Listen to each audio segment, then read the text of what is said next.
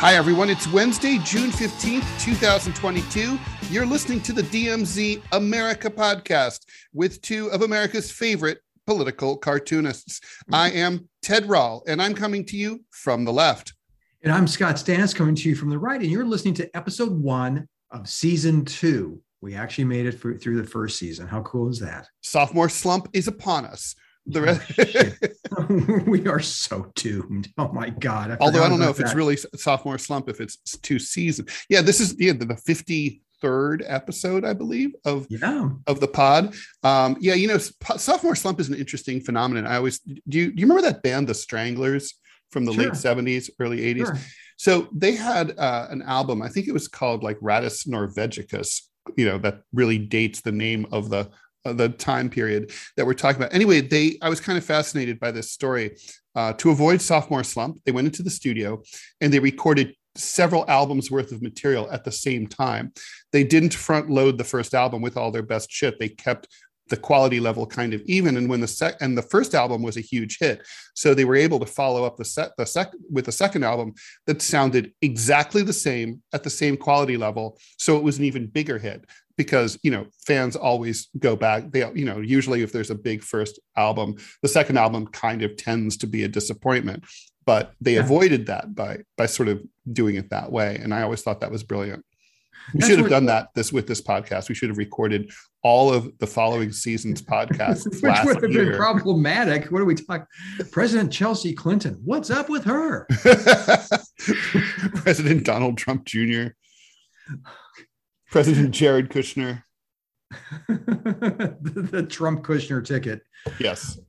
Uh, well, so as we look down the stare down the barrel of uh, economic ruin, uh, it seems like this week.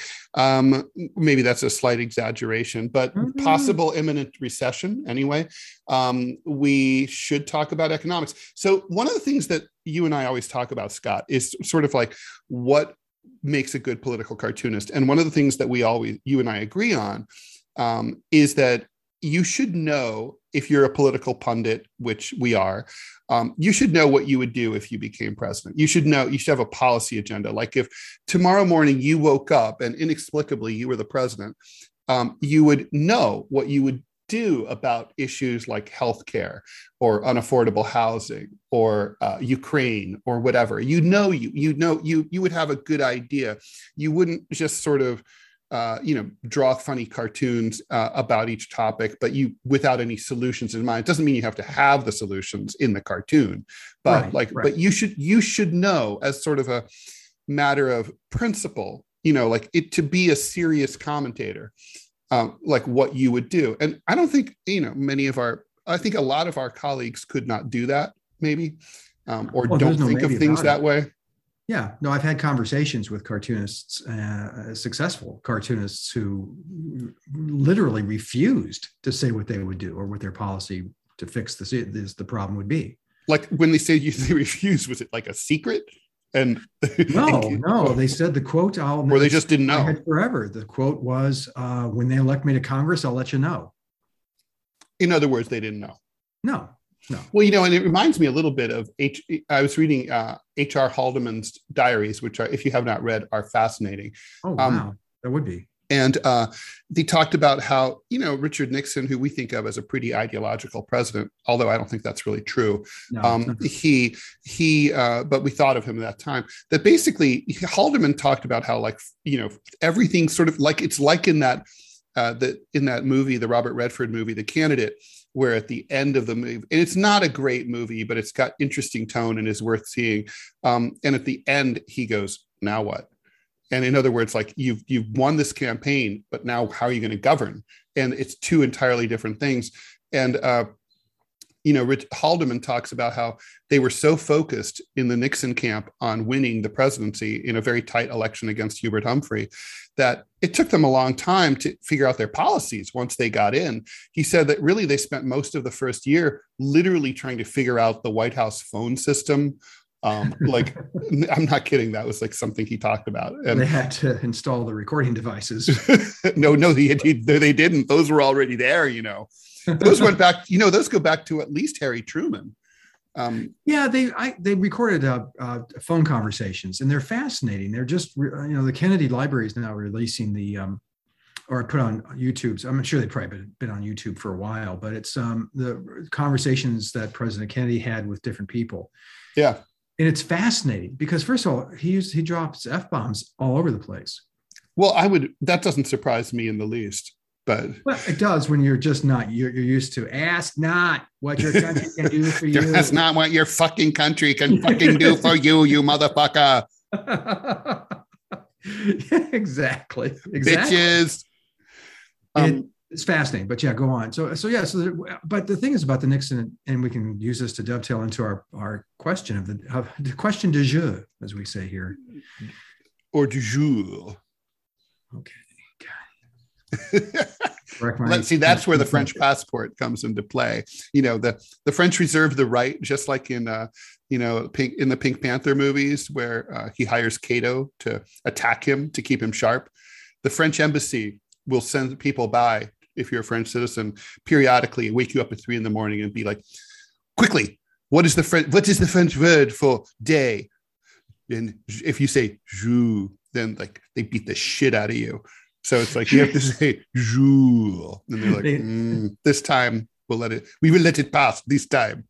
Here's here's a baguette. Across your face, bitch.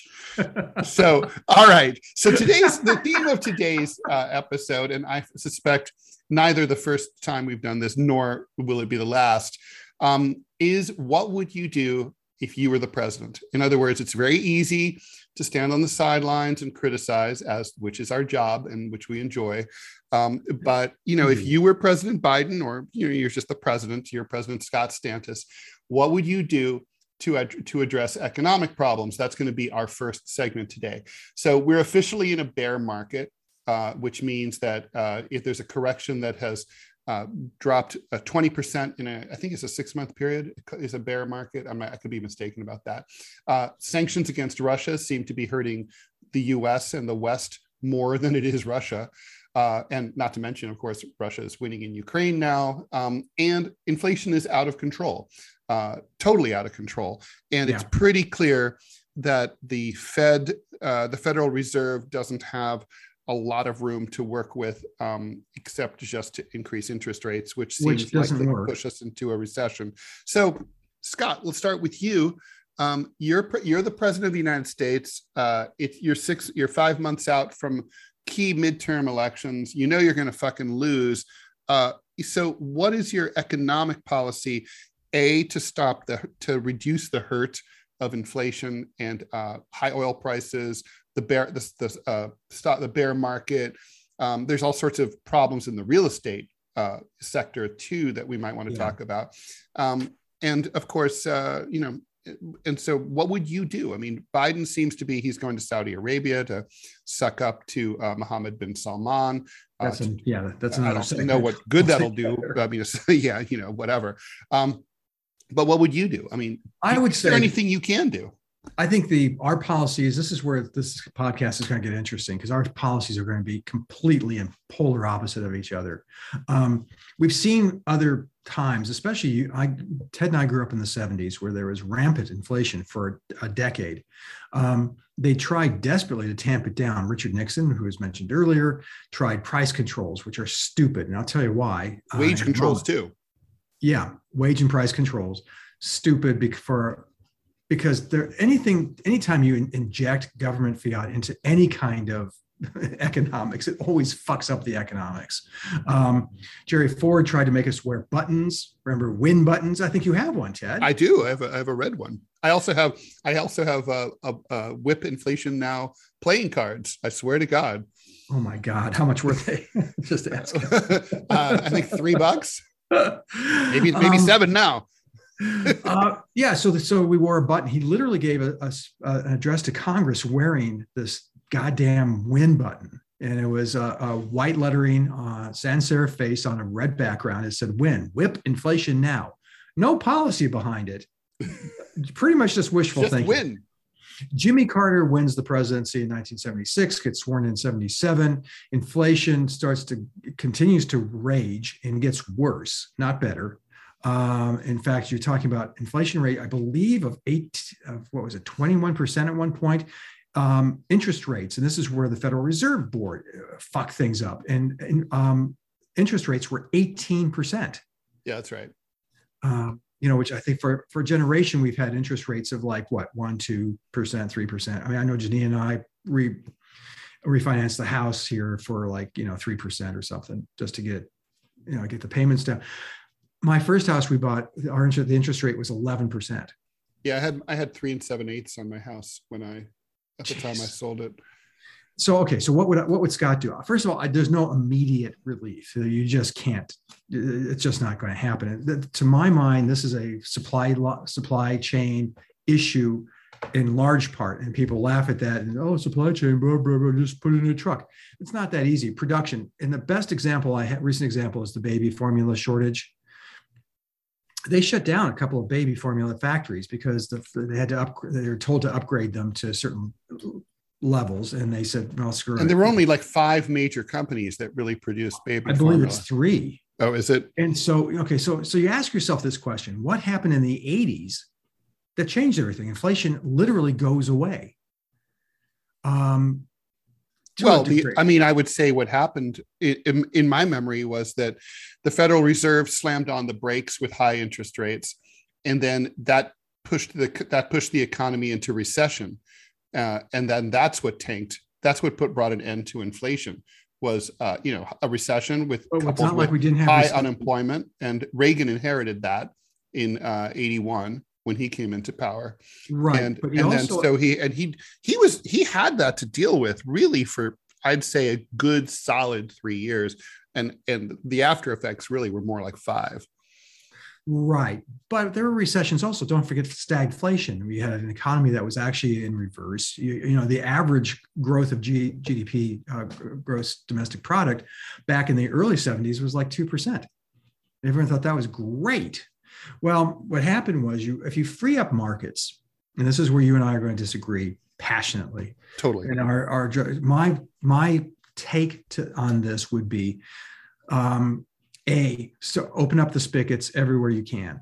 Uh, do you you know go to Saudi Arabia and, and, and give head to the to the Saudi prince? We're going to discuss that in the next segment. And I'll that appears that. that appears likely to be that will occur probably. But other domestic manufacturing, and that's where the Biden administration came in, and shut a lot of that down, and so gas prices are going through the roof.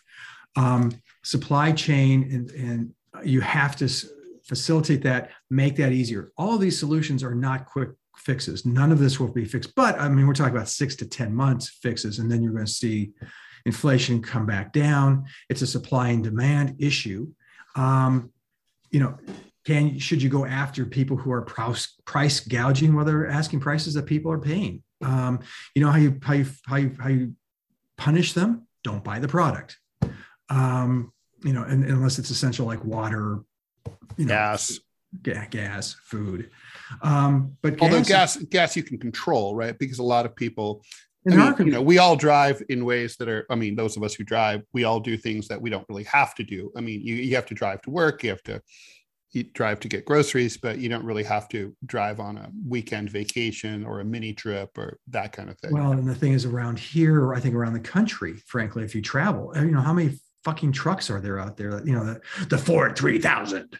Oh, yeah. No, well, yeah. I mean, that's, well, that's, that's an interesting point, right? I mean, is that um, we may, I mean, it's, it does, I know that, that Fox and the right have been having a field day with this attitude but democrats are not entirely wrong when they say like you know hey this this crisis may be an opportunity to push us into a greener uh, kind of uh, economic posture although i kind of think we're heading that way anyway. I mean uh, the big three for the big three detroit automakers have already announced that they're not going is it uh, by the year uh, 20 32 they're not going to be producing yeah, any yeah. any internal combustion engine cars at all. It'll all be electronic uh, electric cars like tesla. So it's kind of like you know we're heading that i don't really know that we need to do much i mean 10 years is a very short time in when you're talking about planning ahead for manufacturing um, so So what drives what drives what drives prices up is lack of supply, and what you do is you facilitate. You yeah, don't forget labor, labor as well as as as as goods. Right, but labor prices are going up, and people. I mean, this is another issue where I think um,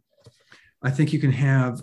I would like to see in the United States. Uh, I know that you're going to uh, gasp now, but I'd like to see the rise of the union movement uh, in, in private business. Public unions can go to hell, but private unions are serve a vital purpose and it's the only power you have listen i've worked in an industry where we got fucked over all the time uh, and in the places where I worked in a right to work state i joined the union because i know what management can do Look in the great resignation the union label. Yeah i mean i'm serious but i would like to see a construct like they have in japan and germany where the unions are actually in concert with and in partnership with their employers you know there that doesn't it's not like there aren't strikes there but they work together. The books are open to the unions. The unions know okay you made this much money. Yeah the unions have uh, seats on the board of directors. I worked at a japanese bank so i'm intimately aware uh, uh you know familiar with that structure it, works, it helps you know it helps there's a lubricant between the the natural agitation between management and and and the workers. But they also can, those countries do not have ceos who are paid 40 million dollars a year to do dick also. Well, I bet that the CEO of Mercedes probably makes pretty good scratch. Uh, I'm I'm sure, but I bet it's I bet it's not anything close to what uh, you know what we're talking about here. I will look that up. But right Nixon, now. but let's go back to the early to the early 70s where Richard Nixon installed a price and wage controls. And what happened was, yes, it did tamp down and, and stop the rampant inflation for a while, Problem with that is it doesn't address the underlying issues that are causing the inflation. As soon as those constraints are lifted, the prices go bananas.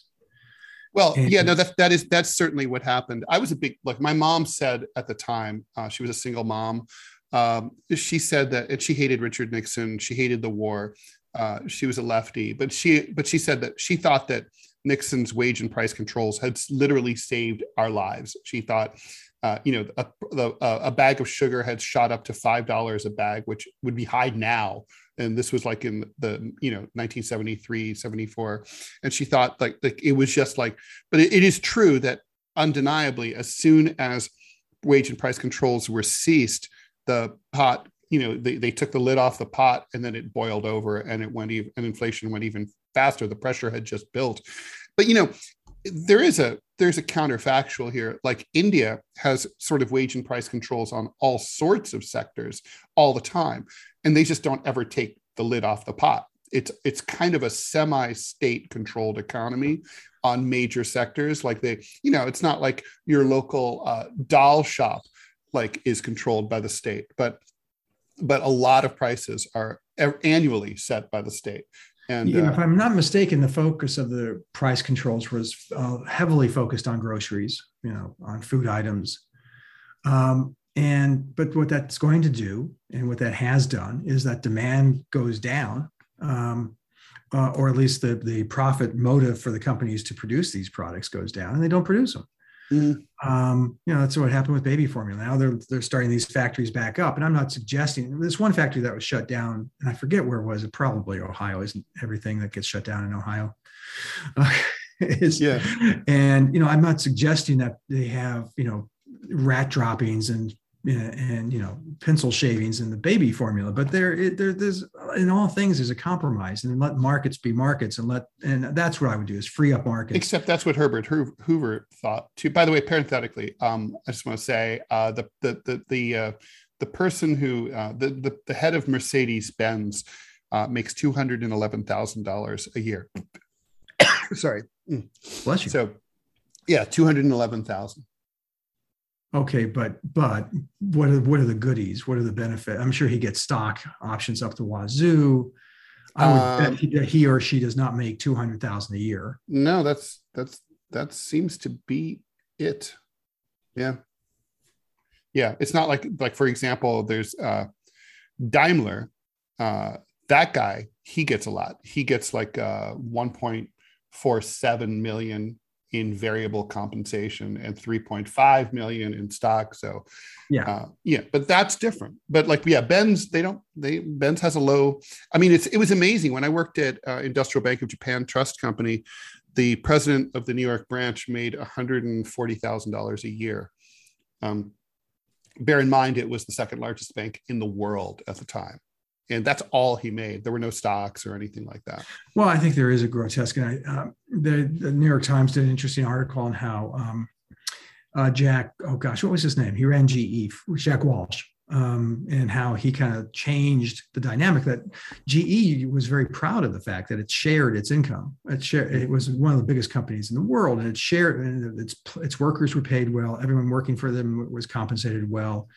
Uh, the CEO did not make a bazillion. The stock was a solid. You know, remember the 1960s kind of stocks? They were solid. IBM, mm-hmm. you know, GE. Sure and they're solid. They did not huge returns, but you weren't going to, you know, you're, you well, they had great dividends if you remember. That was a big difference. Yes, and that's the other thing is they shared the, the money with the, with the investors. Jack Welch comes and changes all that to like and compensates the top ten executives with, with princely salaries and kind of set the, the the standard going forward. I still so, don't understand the fucking logic of that because it's not like you can't get good help for less. I mean, what well, exactly is? I have literally studied this for years. I've never heard a good answer. Maybe you can help me, Scott. Like, what's the logic behind paying like any one human being forty million dollars a year? But the logic is that they are worth they they they make your company so incredibly valuable, and and they often do. Um, you know, and yeah, but but you could pay the same exact dude $4 million a year and get the same exact results.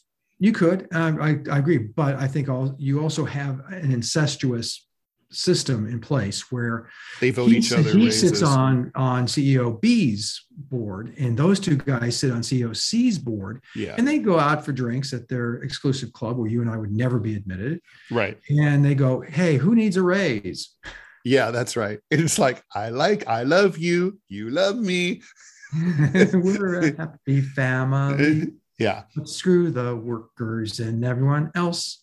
So wait, but the thing is, I, I, do have to call you out on this. Like, well, let markets be markets. I mean, look, let's say fair economics leads to, like, for example, with Reagan, a very slow recovery uh, from the from recession. Uh, Herbert Hoover didn't really, uh, although I think he he is like sort of unjustly maligned for this, but he he uh, he didn't he was viewed as not having done enough quickly enough. Um, government intervention can i mean you know I, I i haven't said what i would do yet but i mean you surely just sort of like letting you know letting the uh, invisible hand of the marketplace do its thing.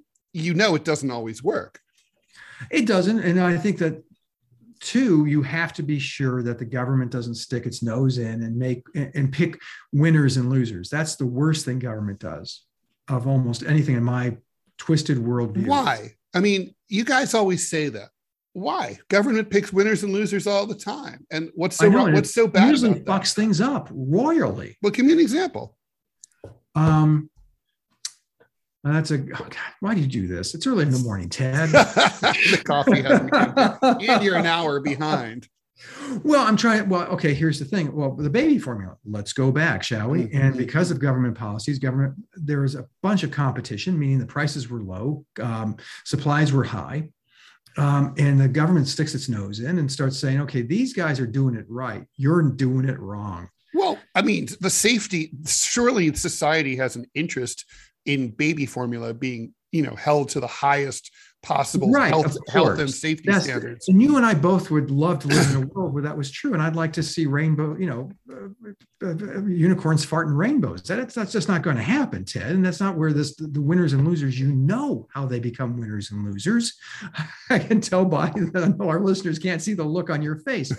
Um, the baby formula cabal spends a fuck ton of money and gives the you know the senior senator from the great state of who the fuck knows where that is uh, a bazillion dollars for his campaign. They go back to washington and they say oh you know what? You know your baby formula is so much better than the you know the, the, the, the that little factory out of ohio. They should or, shut down don't you think? Yeah, yeah. or yeah. Well so yeah okay that's true to some extent but i mean like for example um, you know the government reg you know i would love to see the government pick a winner and a loser in like the automobile sector i would love for them to have said years ago things like SUVs should be illegal.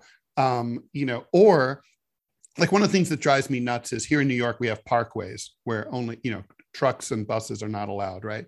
Uh, SUVs uh, got they are allowed to have lower fuel emission standards than uh, p- regular passenger sedans because of their chassis. They have a truck chassis, and so yet they're allowed to drive on parkways. And by the way, their studies show that SUVs like disproportionately cause more traffic, which means more pollution and more climate change, right? I mean, literally, two SUVs is it creates as much traffic as three passenger sedans because they uh, accelerate more slowly and people who drive them tend to be just slower shittier drivers. So um you know it's like uh i mean they should be illegal. The government should ban them. They should have been banned years ago. Or it's like if you have one uh, yeah you can't drive it on a parkway you know because it's a truck. And you know and you should be maybe you should be taxed when at the pump. I mean you know, you just mentioned it yourself the giant oversized pickup trucks. People who drive them are, uh, you know, they don't give a shit about the planet. Fine, but you should pay for that. And, um, you know, I, I don't know what's wrong with that, picking those winners and those losers. Because it picks winners and losers and doesn't let people make choices for on their own. At the core of my philosophy, my political philosophy is personal choice. But then, like, so then, so then, like, hey, let people, let kids buy AR-15s, let kids uh, smoke. You know, like when, we were kids, buy cigarettes at the age of 16. Uh, why not let them buy cannabis? Okay. You're cool with all that? I'm not. I'm not. I'm AR-15s, really? Not AR-15s. You and I are going to. I mean, I, I, actually can have a fairly reasoned approach to guns. I um the second. I mean, you know, this is the but, this is the fifty third podcast. People have heard you call for government intervention in all sorts of things on this. There is, and I but I have to be very cautious about that, Ted. And I think that this is when it comes to economics. If you're in, you're talking about how do you right now we're talking about how do you fix inflation, and I do want to turn the tables quick uh, soon and talk about what President Rall would do. But I would say my solution would be in the short run, it would be opening up markets. That is facilitating in whatever uh, government can do to help facilitate uh, and uh, fix and correct the supply chain problems we're having now. Uh, in addition, uh, for the fuel, and it's all driven in large part by the fuel costs and how do you how do you lower the fuel costs, and that's by increased production. I mean, it's as simple as that. And uh, so, you, you, the more of the thing you have, the less it's going to cost. That's easy peasy. That's my that's my solution. What President Rall? You've been in office now. Dun, what are you? This is your first press conference. What is your solution to the well, so the inflation situation? Good morning, Mr. and Mrs. America. I have this strange voice inexplicably because I'm now the president of the United States.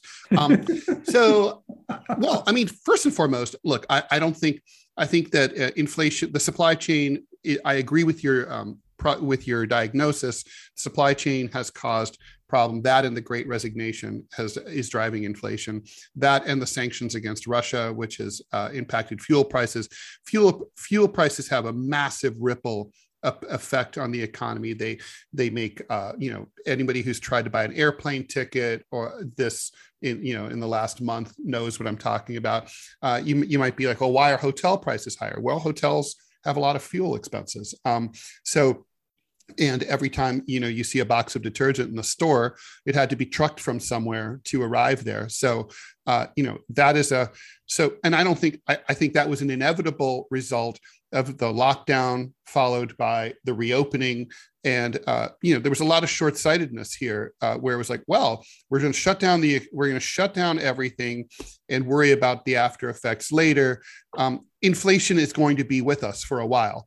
Um, the fed's going to do its thing I would definitely abolish the Russia sanctions. They were insane. Uh, they were a, a, huge economic disaster um, that you know that's impacting Americans. Russia's kind of sanction proof. They they you know Putin sort of saw a lot of this coming like ten years ago um, after like the uh, you know the war with Georgia. Um, and so there were sanctions then and after Crimea. So, you know, it's not like this comes, any of this comes as a big surprise to them. Um, I would say that uh, what we really need to focus on is helping Americans get through it. So, uh, you know you have to be careful because like let's say you subsidize gas prices well then you know that could cause more inflation because uh, you know in the same way that um, government student loan programs uh, have greatly encouraged colleges to increase uh, their tuition faster than the rate than the rate of inflation for decades so you have to be careful but a lot of people are in more trouble than there used to be so i would I would definitely expand the welfare state enormously. Um, I, I, think work programs would be uh, sort of WPA style work programs like Bernie Sanders wanted, um, like me and other people have argued over the years. Uh, need to be instituted to bring people back into the workplace, rebuild our crumbling infrastructure, uh, and uh, you know, and just sort of give people some purpose other than uh, sitting in the middle in flyover country, like you know, uh, snorting opioids um, and committing suicide. Um, so uh, I think we need to put money into people's pockets in a in a judicious way. Um, we need to stop subsidizing sectors that are kind of out of control in an inflationary way, like real estate. Uh, real estate's a highly subsidized sector, uh, you know, through the tax code. Um, ah. You know, it's like especially commercial real estate. I would, uh, re, you know, I wouldn't do what Trump did, like completely abolishing, uh, you know, like just targeting the blue states by, you know, sort of fucking over homeowners in uh, in states where real estate is high. But there are other ways, like you could, you know, you could, for example, impose national rent control uh, that would keep real estate uh, prices down. Um, real estate going up way too fast. It's like basically, if you're 25, I don't know how you can buy a house or a condo these days. Um, I also think that we need to, sort of this is not directly related to inflation, but we really need government control and even nationalization of key economic uh, uh, sectors. Uh, you know, so basically, if something is essential, and if the government can't do, if people in society can't function without something, then the government needs to look at supplying it. Um, baby formula is an example of that. Um, if private industry is incapable of keeping, or now um, tampons, um, if if you know tampons are an essential product, if private industry isn't capable for whatever reason uh, uh, of, of, keeping these things on the shelves, um, the you know the federal government should nationalize uh, or use the War Production Act to ensure that these things get where they need to be. Look at what happened in the early days of the pandemic.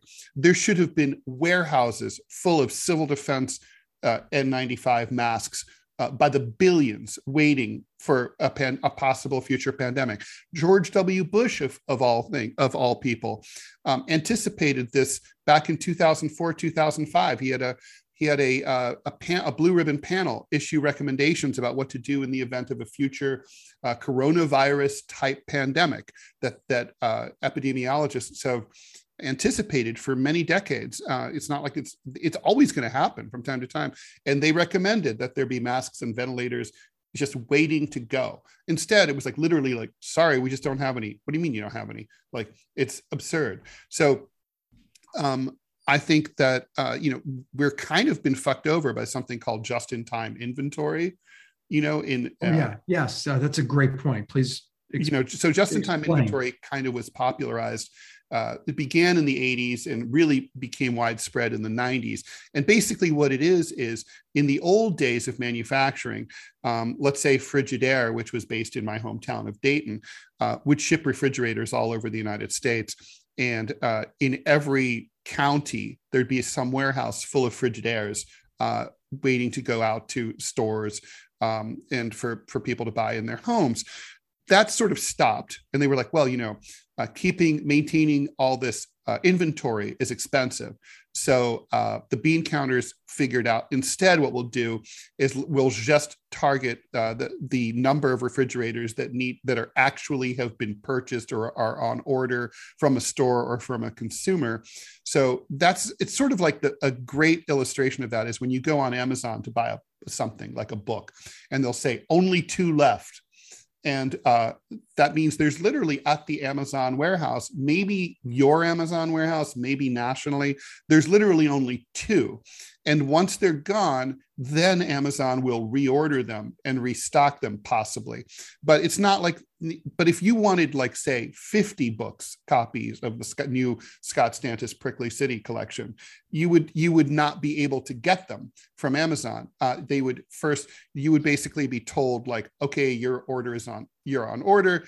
Then they would ask your publisher they would order them from your publisher your publisher would print them. The consumer might get them a month or two later. Um, that's sort of how the whole national economy works now. And it means that there's it this is why there's a supply chain problem. I mean it's almost like you need the government to make just in time inventory illegal in key sectors. Maybe it doesn't matter you know, fucking video game cartridges. Not that anyone uses them anymore, right? That people download video games. Yeah. But you know, I mean, stuff that's like not important, like uh, you know, uh, Pez dispensers, whatever. the point is that like you don't really need those, whatever. But like tampons, they should have to have them in in warehouses ready to go, so that in the event that like the cotton isn't available to make them we're not going to be completely without fucking tampons. Yeah, I, I would. Looking over President Rall's program, I agree with one aspect, which is uh, getting, one more than I would have expected. Getting cracking on infrastructure, which has been long overdue in this country. It's a good employer engine, but it's also just necessary. I'd, I'd like the idea of going over a bridge and not having it collapse. You know, I'm yeah, old fashioned. It's, it's, a win. Um, national price controls again. I don't they they anytime you mess with a, an economy it, it it drives it you know you can't keep those you have to keep those controls in place like you said forever. And then if i manufacture baby formula and you keep the price controls on for 10 years i haven't been able to increase the price for in any reason serious way for 10 years i'm going to say fuck it. Why would i keep making this stuff? Uh, i'm not making i'm making you know 0.3% profit. Um, well, wage and price controls don't mean that you can't raise prices. It just means that your price, the amount of which you can increase them, is limited. Right, uh, but you're also telling the manufacturer and the person who's making it, here's your profit, here's how much you're allowed to make, and that seems uh, highly un-American, and it kind of sucks the motivation out of out of that that business. That there's no reason to go into it um, nationalizing everything things i just makes my skin crawl because again that doesn't usually work very very well. Um, but there's you know, i don't some, know. I mean flag, flagship air look at look at the european flagship air carriers. Um, those those are you know for many of them are owned by their respective governments and they provide a superior level of service and are profitable. Um, and that's an example. Like you can't really have a, you know, aviation should not be private. It's like it's an essential service. It's not just carrying people around to business meetings and to vacations, which is important, but it's also uh, you know carrying cargo um, and mail. Um, you right. know, and, and it's like it's you can't do without it. I mean, right now, uh, you know, it it costs about a thousand dollars to fly from New York to Los Angeles. Um, all that's kind of it should be like closer to 450 um so i mean the point is that like that makes you know it's kind of like freezing up the us it's literally stopping mobility. I mean you can't really have that. This should be something that's like it's part of transportation's essential service.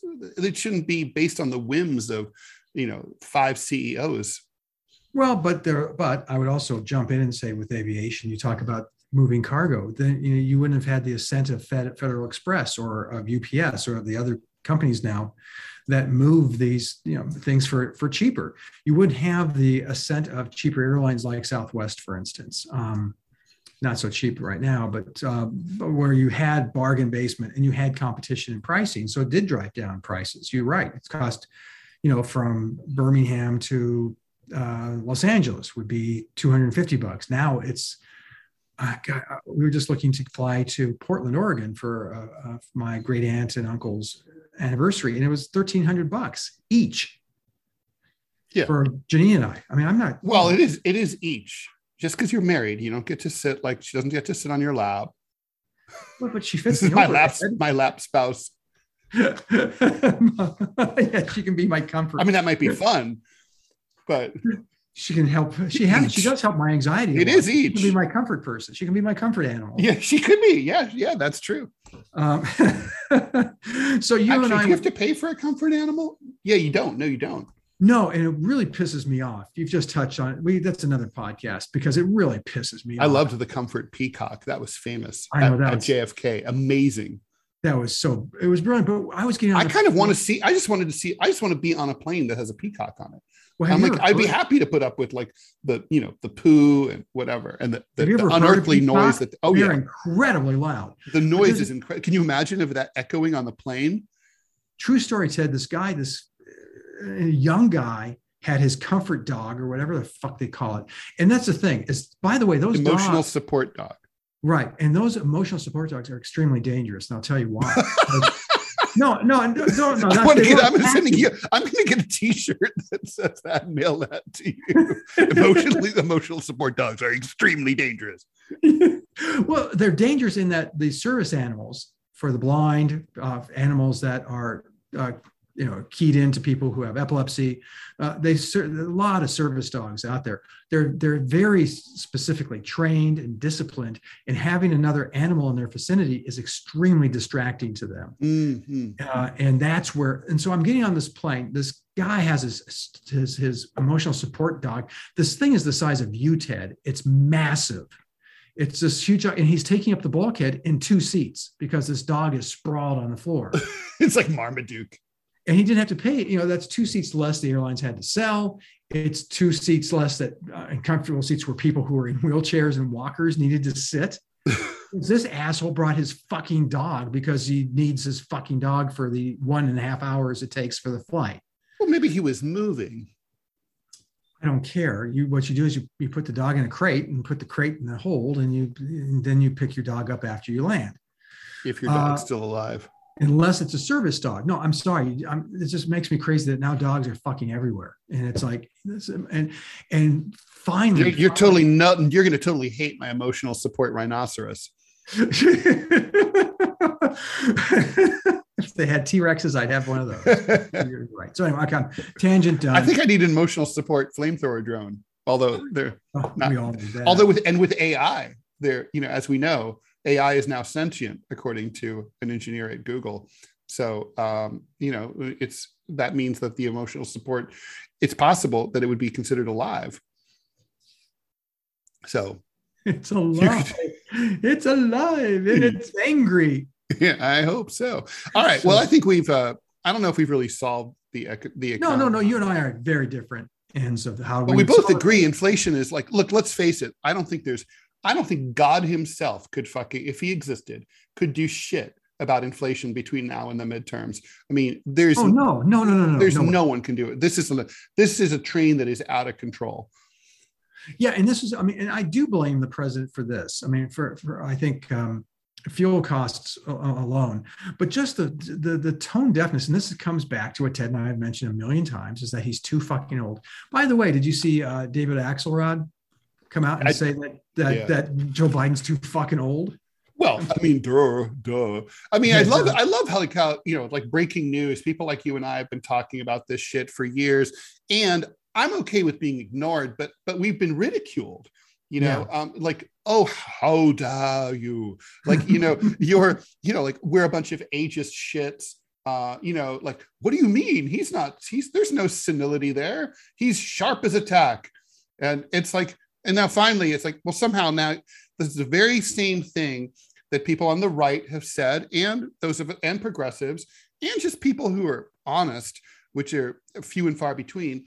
Now suddenly it's officially sanctioned in the Washington Post and by David Axelrod and in the New York Times. So Yeah. therefore, it's now uh, ex- the, our opinion is now officially acceptable. I mean, and do not fucking tell me that Joe, you know, Joe Biden suddenly tipped into senility like over the last year. We Right. saw this a few years ago, and it was a. It, we weren't just saying it because we were mean. We were saying it because it was a real legitimate concern. It's true. And with, with inflation, you know, don't forget the White House's first reaction was that doesn't, that's not true. That was their first reaction. That's true. White House. The second reaction was it's not going to be bad. It's just, just, a, it's Won't be for long. yeah, it's going to be, it's just markets opening up. Bump in the road. bump in the road. And then all of a sudden they're going, oh, you mean that inflation? just which I well, love.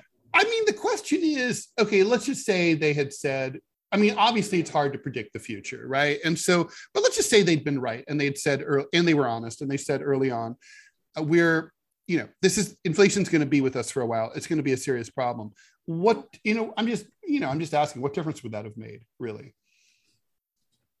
Uh, I think one of the things that made Franklin Roosevelt a great president, and we should probably leave on this one, but it's just, I know I've mentioned this before, but C SPAN on the 200th anniversary of the presidency ran a bunch of film of presidents as far back as they could go. And they had one of FDR, and he's at um, Hot Springs, I believe was in Georgia. Was it his? The, That's right. Mm-hmm. And it was, he, he was turning it into a place for kids to re- recover from polio, which he, of course, suffered from as well and he turned 59 or whatever. He had a birthday, and they bring out this lumpy homemade chocolate cake. And by the time he's done talking about it and showing it to the kids, you would swear that was the best chocolate cake in the history of cakes. And that was the kind of guy he was. I mean, um, for, uh, Winston Churchill, I believe, said he was a second rate intellect, but a first rate temperament. And there's something to be said for that, that having someone in power saying that, yeah, you know what, I get it. This is going to be hard. And here's what we're going to do to, it. but the Democrats aren't even saying what they're doing to fix it. They're saying literally nothing other than kind of scrambling, fumbling, bumbling. And just to tease our next segment, going to despots and begging them to be nice to us. True. All right. And with that, we will come back and talk about uh, human rights policy as part of foreign policy uh, in the United States. Uh, what would you do, Scott Stantis, about foreign policy right after the break? Stay with us.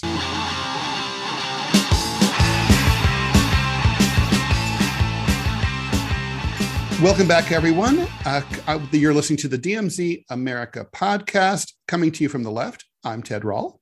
And coming to you from the right, I'm Scott Stantis. And for the second segment, we are going to talk about human rights policy. Jimmy Carter, who uh, is probably going to drop dead any second now, uh, made human rights an important part of U.S. foreign policy, at least in theory.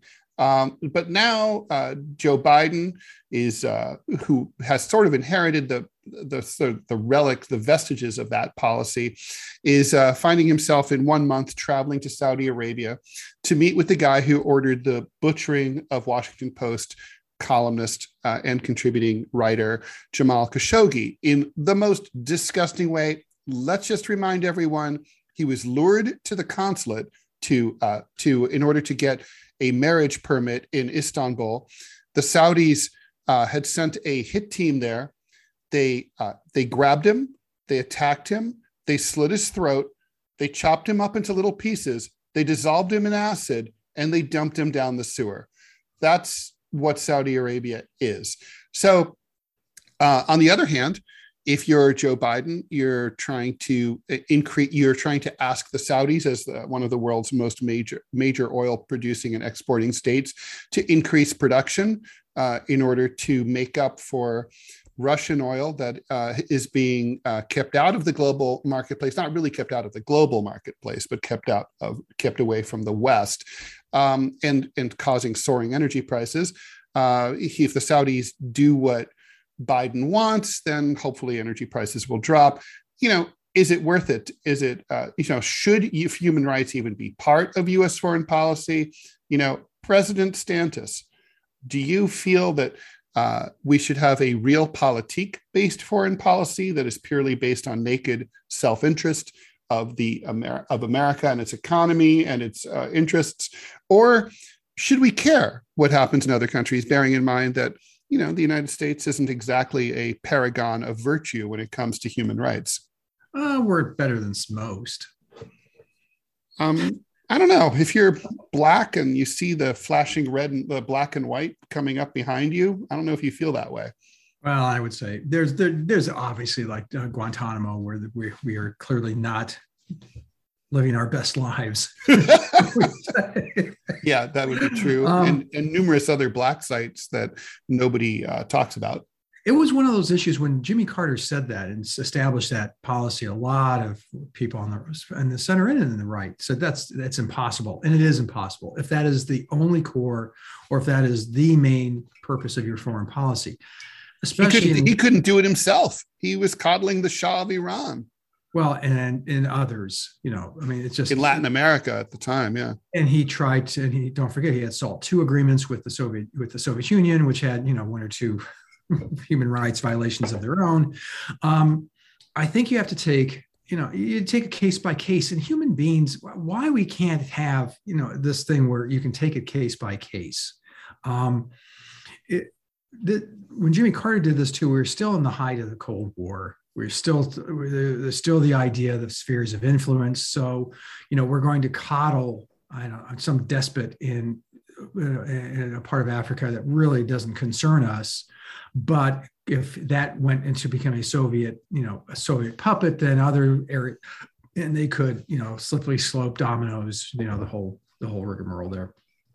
I think in terms of like PJ O'Rourke, I'm just going to talk about oil for a second and going and talking to Saudi Arabia and say, you know, all this, no, you know, why, why don't send people to die for oil? And PJ O'Rourke, the great, the great, the late, sadly, great uh, right conservative commentator said, why not? It's one of the things you should, you probably want to die for is your, is the very essence of your economy and your existence is, is energy. So um, do you suck it up say, okay, torturing, slaughtering uh, an American citizen. Was he an American? Was Jamal? Was Khashoggi? no, he wasn't. He was a green card holder. But you okay. know, I mean, an American green card holder still is entitled to significant. Oh, you, oh, you forgot to mention protections. That at a very important point of that of your story about Khashoggi was this happened on American soil. This wasn't. No, no, no. It happened in Turkey. Did it happen in Turkey where he was brought? Wait, wait. So help me here. It happened uh, in Istanbul. What happened was that he need, he was uh, divorced and he was engaged to someone new. And uh, as a Saudi national, he needed to get a marriage permit from the Saudi government. Um, they lured him to the to the to the uh, they made an appointment. They were they suggested you should come to the consulate. I don't know if he was in Europe or whatever at the time, but for whatever reason, he went to the consulate in Istanbul, Turkey. Okay. Okay. And by the way, the reason we know about all this is because this pissed off the Turks to no end. And uh, President Erdogan uh, was so angry that he was willing to not only reveal the fact that the Turks had the Saudi consulate completely wired for sound, um, but they released the audio of the uh, of of the murder. So we know word for word. You can listen to the murder of Jamal Khashoggi on the internet. Well, then you're right. I mean, I, I, apologize for having my facts screwed up in my head. I should have looked, done research. Uh, but, but he was still a U.S. green card holder. Does that mean he's and, still and a contributor to the Washington Post? Well, and I get that, but um, I mean, you know, a green card holder is basically throw- a green card holder is basically almost a citizen. I mean, they have all the rights of a citizen except they can't vote. Um, I mean, that's true about, like, say, uh, American who's born here and who uh, or who, who's naturalized who's a fel- convicted felon in many states they're still an american. Just the only thing they can they can't do is vote. I mean well, they're americans. I mean he could if you have a green card you can become a citizen. And i'm going to throw this out there um, and i'm going to sound very ted rawlish right now. So dun, dun, dun, how can in the united states that sends drone strikes against people we don't like? No due process no, you know, uh, we we blow them up. We, uh, you know, and many members of their family, but you know that, that that can happen to the best of us.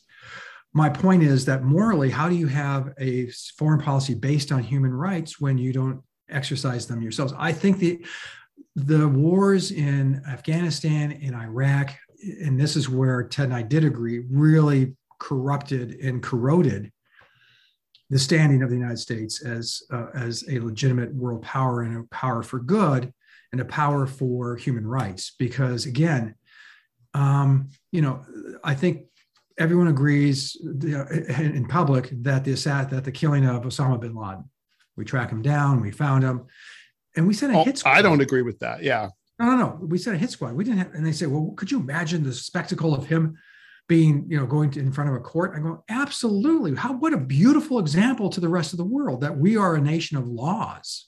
Well not to mention it would have completely degraded his prestige in the muslim world. I mean think about slobodan milosevic the uh, you know former president of Serbia, you know he seemed small and insignificant when he was on trial at The Hague, or Saddam Hussein also seemed small and insignificant uh, while he was on trial. I mean, you know, they fucked up with Saddam by the way that they executed him.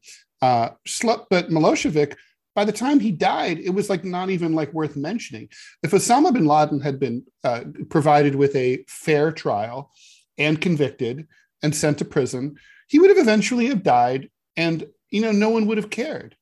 And doesn't that play into the idea that people don't have faith in the institutions of the United States, and it starts with the own government with its own policies. That you, you know why they executed bin Laden. And they did, right? I mean, like not everybody who's listening to us knows, but you can look it up. It's not a weird conspiracy theory. They captured him alive. He was wounded. He absolutely he was not seriously, grievously wounded. He absolutely would have survived his wounds. Um, the president uh, and Secretary of State Hillary Clinton were watching in the Situation Room uh, via body cams that the uh, SEALs Team Six was wearing. They were like, "We've captured him." And uh, you know basically it was like do we have permission to take him out? And uh, the president said yes.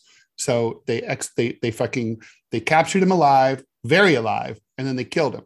They didn't want him alive because he was going to be a fucking embarrassment once he opened his mouth on the witness stand and talk, started talking about his long cozy relationship with the cia throughout the 1980s and 90s well that's and, not a secret. I mean it's a secret to most Americans. Most well, people have no idea that he was our little that you know Bin Laden was our was our buddy. No, it was our the enemy of our enemy is our friend, and that's where that relationship came from, uh, fighting the Russians and. Um, but which, by the way, we never should have done. I mean, Afghanistan today would not be would be now a secular socialist uh, country with equal rights for women under Soviet control if uh, if not for our invasion. That we literally put we created, radicalized uh, the jihadis that are now running the show. Well, there. not to mention that they also would have had a few human rights, you know, gulags, a gulag here, a gulag there. What's the difference, right, Ted? Well, I mean, hey, this, the, hey, you're talking about the country that's currently, uh, you know, keeping uh, instead of giving Edward Snowden the ticker tape parade down Broadway that he deserves, is keeping him, uh, you know, in exile in Russia, as effectively stateless, and that is asking our uh, our butt boys over in the UK to torture Julian Assange, and they're going to they're trying to kill him, and they're probably going to succeed. I mean, you know, and he's like again, he deserves that man deserves a Pulitzer Prize in uh, in journalism. I would, but I'm, I'm getting back to the assassination of um, Osama bin Laden. Is that they also just just showed that the, the government itself, at the highest level, and you know, liberal. I'm saying doing air quotes here. Liberal leadership at the time with President Obama did not believe in the institutions of the United States. That Correct. bringing him bringing him here, trying him in a court in New York, or even um, better yet, turn him over to the Hague in order to show respect for international, uh, you know, concerns. Don't forget, Bin Laden's like murderous career began in East Africa, right, with the bombings of the uh, embassies in Tanzania and Kenya, and a lot, and mostly that killed Kenyans and Tanzanians. Um, so, you know, then there was the bombing of the USS Cole and then uh, and finally 9-11 i mean by the time he got around to new york and washington and uh, you know and pennsylvania okay it, fair enough. it, it, you know he'd, he'd kill people all over the world. And i think it would have shown a lot of um, respect for international institutions to turn him over to the hague which which has proven that they can do a good job. And exactly. And again it would have shown that we believe in western institutions the rule of law you know mm-hmm. um, and we we've shown that we don't believe that. Well is it a, is it that big a jump to go from there to 2022 where you have a, a political party that says you know uh, with zero evidence that an election was stolen and that we have to ch- and that we have to change the election processes? Well you know that's going you know where that's going. We've all seen that that playbook so it's um, so going back to the original question, human should human rights drive American foreign policy? should it be like yeah? No, I don't think I don't think anyone's arguing that it should drive foreign policy, but I think everyone's it, it has been argued that it should be a substantial uh, you know factor when considering what to do. I'm going to sound incredibly cynical here, which is part of my charm. Um, I think you have many charms when it's convenient. At this stage of of, of, America, of, of global politics, uh, we don't need to worry about dominoes falling or all that. So if there's a dictator, we never had to worry about dominoes falling. What's that? Anyway, we, we never had to worry about dominoes falling. Although now we're talking about now they're talking about China in that context, right? Yeah, they're like, trying to trying to gin up that kind of outrage, and I think China is frankly a bigger threat to the United States and to Western values than Russia ever was. Maybe Western, maybe maybe the Western economy more to the point. Well, yeah, that's true too. But I think Western values, in terms of again rule of law, you know, uh, old-fashioned ideas of free speech, you know, things like that. Um, oh, rule of rule of law hasn't really been our bag for a while, right? No, I mean, but that that comes back drones. I mean, fucking drones. I mean, yes, that, a drone invade it, it invades the airspace of a foreign sovereign nation and then kills and then assassinates people extrajudicially on their territory. I mean, just imagine if you took the drone aspect out of it. Um, you know, in let's say 1960, a plane invades a country, the airspace of another country, and drops a bomb on someone in that country. That's an act of war.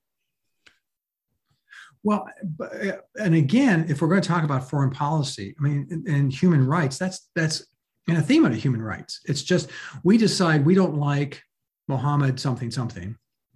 Um, we're sending a drone and we kill him. No trial, mm-hmm. no, and if without even knowing, by the way, if it's Mohammed something something down there that we're actually blowing up. Correct me if I'm wrong, Ted. Didn't wasn't it wasn't it uh, Barack Obama administration, his Justice Department that decided that it's okay to, they haven't done it, but it's okay if they feel, feel they're an imminent threat to kill an American on American soil. That no, you're absolutely right. Uh, what happened was that um, the Attorney General under Obama, who actually, as government officials go, is a pretty thoughtful, uh, you know, respectable guy. Forget the guy's name.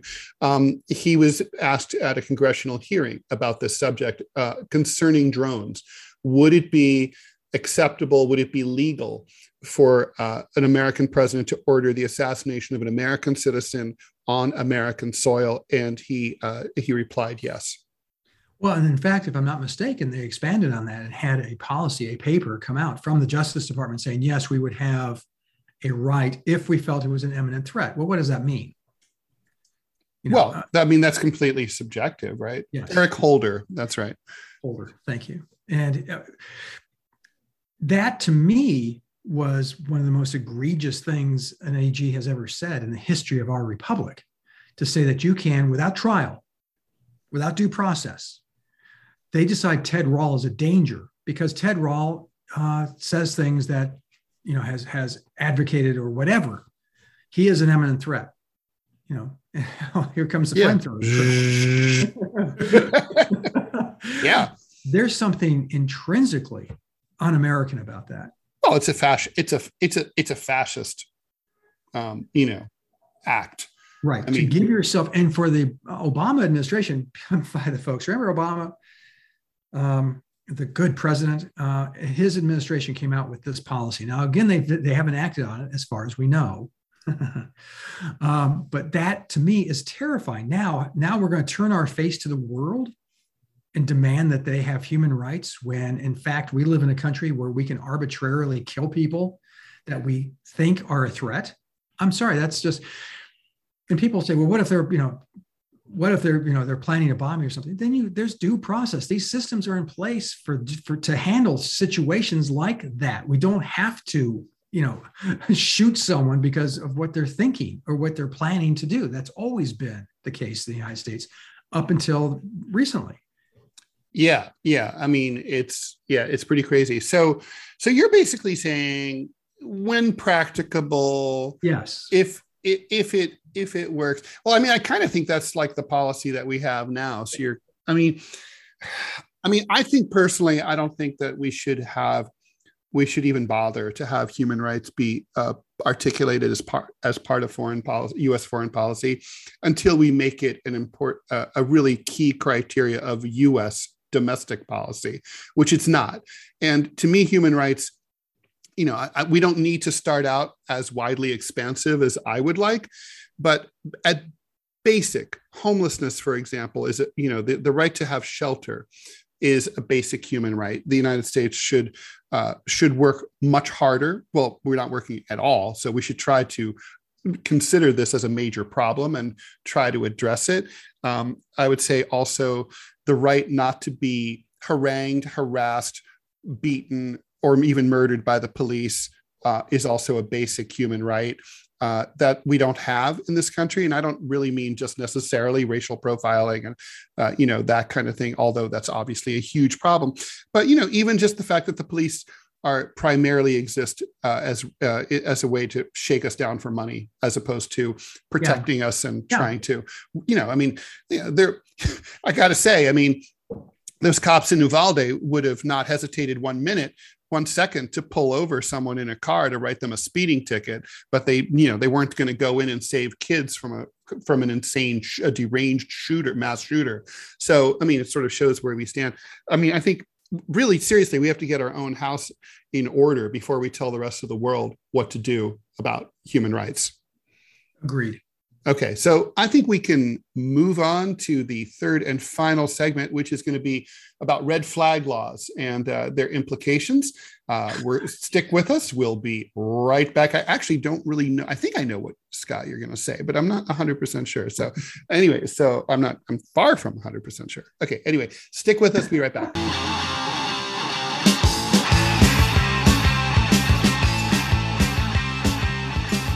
Thank you for sticking with us uh, for this, the third and final, but not forever, episode uh, segment of the uh, of season two, episode one of the DMZ America podcast. Uh, coming to you from the left, I'm cartoonist Ted Rall, and I'm cartoonist Scott Stantis. Coming to you from the right. And you've probably heard about red flag laws. We just talked about a little bit about in the last segment uh, about the Uvalde, Texas mass shooting. Uh, red red flag laws are now some. Well, there are some already in uh, on the books, and what it basically is is um, a law that uh, you know, we've we've all heard these stories about uh, mass shooters who were acting erratically, uh, apparently mentally ill, who were perhaps posting um, you know weird screeds to uh, Twitter and Facebook, and in in the weeks and days before uh, a shooting incident. And so the thought is, you know, kind of like in Minority Report, can we stop crimes before they actually occur? You know, if we tell, if everyone's like, oh my God, look at this guy, he's really crazy, and he has a whole fuck ton of guns and he's making weird threats, can we stop this person uh, before he shoots up a school? Uh, and and and call the cops and have them come over and at least take his guns away, maybe take him away to the funny house um, and uh, you know, these I, I, think we're starting to see, and I think the question here is, um, you know, is this what liberals would say is common sense gun control, or is it the beginning of a slippery slope towards authoritarianism? It's a slippery slope. I mean, my God, here's the thing, Ted. I mean, it turns the entire everybody, everybody in the country becomes a junior psychiatrist. We should just issue little little so little you know little couches for the and you know it's this is incredibly dangerous that i could if i don't like my neighbor and they have the yappy dogs which they do mm. i can just i can just build a case and say you know you need to go you know you need to he needs to be looked into um, this is, I mean, the slippery slope here. I mean, here's the thing: the shooter in Las Vegas, one of the you know the one of the highest body counts of mass shootings in America, and that's that's a high bar nowadays. Um, showed none of the symptoms that you just described. Mm-hmm. Wasn't crazy. They, in fact, they closed the case in terms of trying to find his motivation. They couldn't figure it out. They still can't. They have no yeah, idea why know. he did what he did. And for those of you who don't remember, he rented a place. There was a country music festival, outdoor festival going on in Las Vegas and the strip. He rented a hotel room that overlooked it. He broke open the window and just started firing his gun into the crowd. Don't know why. Never left a note. And he had some sort of bump, and he had sort of some uh, bump stock device that allowed that kind of it turned his semi-automatic rifle into de facto sort of an automatic. Right. So, do you really want? I mean, I mean, do you really want your neighbor to be able to turn you in that way? Now, I don't own a gun. I don't, I don't, uh, I don't like. Well, the, but the counterfactual is that there are people like the Uvalde shooter um, who he did exhibit those kinds of warning signs. Uh, Right. there's the Aurora, Colorado shooter who also exhibited those kinds yeah, of there, warning there are people like that, and I, I know I've know I know some around here. Um, I, I think what you have to do is revisit, and you can do this without having this again a draconian overarching law, where if you start putting real money, Ted, into mental health in this country, we put none. We've cut it to the bone. In Chicago, Illinois, which you've been to, it's a big city. I'm not sure if, if our listeners know this, but it's a large city. The mayor, Rahm Emanuel, uh, cut to the bone the mental health budget because he could, because mental health doesn't have an advocate. Mental health doesn't have a lobby. Mental health doesn't give any money to campaigns. So fuck them. You know, that's the politician's view of this thing. If we actually started putting money back into that and started to reevaluate our mental health system, and I mean, you talked about the homeless in the previous um, the previous segment, and started addressing them in a serious way. Started addressing drug addiction in a serious way. Started addressing mental health issues in a serious way. Well, you know, you, you're not going to need to have the thought police. You know, you're going. What you're going to do is start healing an issue that has been ignored for years. I mean, Well, I mean, you might. I think you might still need or want the the thought police. I, I think. I mean, because it's you're still, you know, not everyone's going to be swept up even into a really, uh, you know, well well uh, funded mental health uh, treatment system. But I mean, I think the question is, what about the? I think the trade off is is the trade off worth it, right? Like. Um, you know, I'm not that worried about the government sweeping in and taking away your guns, but I'm really worried about the government sweeping in and taking you away. Um, that that's exactly what this that does. scares me. I'm sure there's a component that they can lock you up for X amount of days. Well, you know, those X amount of days, as we all know from history, for those of us who've read it, uh, those days can stretch into weeks, can stretch into months, and can stretch into years. Um, And, and look, there's a recent history of that. I remember when I was a kid, um, there was a messy uh, a couple that was undergoing a messy divorce who lived uh, in my neighborhood, and the man. This was in the 1970s. The man had his wife uh, uh, uh, committed to a mental asylum forcibly against her will. And that happened all the time. I, I think, you know, I don't know if, if in this particular case she really was crazy. She certainly didn't seem it to me, but as a kid, but nobody, and no, my mom didn't think so either. But there's, uh, it happened all the time. You know, husbands would have their wives sent away, you know, Frances Farmer style. Um, you know, I mean, that's what terrifies oh, me. there are, It's abu- like- there are abuses there as well, and that's and that's what it was. A there was a violent reaction to that, which closed most of those places down. Well, you know, you walk down the streets of New York, you walk down the streets of Chicago, you walk down the streets of LA, you walk down the streets of Birmingham. You can see where that has we've pa- pla- paid a huge price, and these poor souls who need help, need shelter, need food, need need medical attention, aren't getting any of that because we've shut these places down. Yeah. I mean, Uh, yeah, it's kind of like, well, we we had a terrible system, and we've replaced it with zero system at all. Yeah, Um. So, I mean, so I guess so. We agree. No red flag. Red flag laws are bad. We gun control should form. Uh, should, should if if we have gun control, it should take us to, to other forms. Out of curiosity, what would you do about guns? We have. I don't know if we've. I thought uh, Patrick Moynihan, and he's not alone, but he was the f- highest profile person, Daniel Patrick Moynihan, Mhm. um, proposed, he, he thought the Second Amendment was crystal clear what it implied that every person has a right to own a gun. Doesn't say they have a right to own a bullet. So he, he, he actually talked about, and I love this idea of just That's a funny idea. taxing the shit out of bullets. That is, each bullet's like a hundred bucks or I 50 mean, bucks. yeah. All right. Well, but on the Think other hand, if you're a mass shooter, you don't really care about going massively into debt. Well, no. You're like, I'm going to put a hundred thousand dollars worth of bullets on my on my on my on my Discover card and get cash back.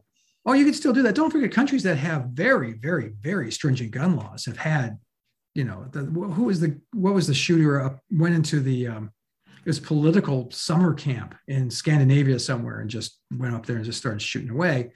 And you know, a country that has no one is allowed to have a virtually have a gun of any kind. Yeah. Uh, he, he apparently got him. Um, but my, my point is that yes, you're going to have people slip through this, but for the most part, you, if you had some kind of controls, and I, frankly, I think taxing bullets makes perfect sense to me. That is a that's a, that's an interesting thing. I mean, I do think that uh, there's really no argument whatsoever for people having, um, you know, what they call what lefties call assault weapons uh, and what righties call long guns. Um, you know, the AR-15 is the old M16, essentially the M16, uh, you know, rifle from the Vietnam War, and uh, it's the same gun, pretty much, manufactured by Colt. And uh, it's a military weapon. It's meant for war. It's not it has no hunting applications. I think it's one of those things like i, I would go further than that but i do think uh, uh, you know i think i think we really need those guns just gone.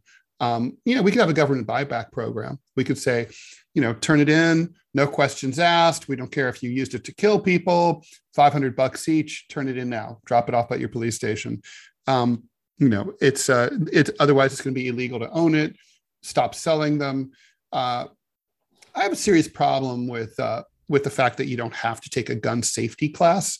Uh, you don't need a license to operate a gun. I mean, that just seems insane. I mean, most states require you to pass a safety test to pilot a boat in a lake. There's not right. so you know a rifle is a little more dangerous than a boat. Right, but the argument there is that the owning a boat is not constitutionally guaranteed, implicitly constitutionally guaranteed. That's true. Um, however, there are other constitutionally guaranteed rights that do involve licensing. For example, most cities require a parade permit in order to uh, in order to carry out your First Amendment protected right to uh, protest and petition your government. And uh, and you know, I, I personally don't think they should require a parade permit. I feel like you should be able to just walk down the street with your protest sign uh, and yeah. not be unmolested by the police. But there's a lot of things like that. So yeah, red flag law is bad. Okay. All right. And with that, uh, we'll wrap up this very long-winded episode of the DMZ America podcast. Thanks everyone for listening. Uh, Scott, where can everybody find your cartoons and other work? I wish you would go to gocomics.com slash Scott Stantis, one word, or gocomics.com slash Prickly City and read my comic strip. You can also go to chicagotribune.com slash opinion and see a gallery of the work I do for them. Um, and uh, there you go. Ted, where can we see you? And you can go to gocomics.com slash Ted Rall because we're just pitching GoComics, gocomics.com today. Uh, also, my own website, rall.com, where you can see my columns as well as my cartoons. Uh, you can go to uh, also counterpoint.com, uh, which is a, a email newsletter. Uh, it's a freemium model, so you can get it for free, but you can get you can see more if you pay a little bit, um, and you'll be supporting uh, a, a, stable of about 14 political cartoonists at a time when we can really use your help. so check, please consider checking that out. Thanks everyone for listening, and we will catch you again next week or unless something breaks between now and then. Uh, this is, uh, uh, I guess that's it. yeah, I was okay, going to say yeah. something impressive at like the end there, and then I just couldn't think of one. Say something in Dutch. That's what it sounds. Oh, I can't say anything in Dutch. I don't even know Klompens. any Dutch words. What? Klompens. What does that mean? That's the wooden shoes. Ah, I would be like what, coffee shop. That's like the only thing I know. I just uh, Dutch is, Dutch is a weird language. You know, you hear people speaking it far away, and you think they're speaking English, but they're not. Just when you think we're done. okay. All right. I'm we're done. All right. See you next See week. You later. Bye, Scott. Bye, Ted.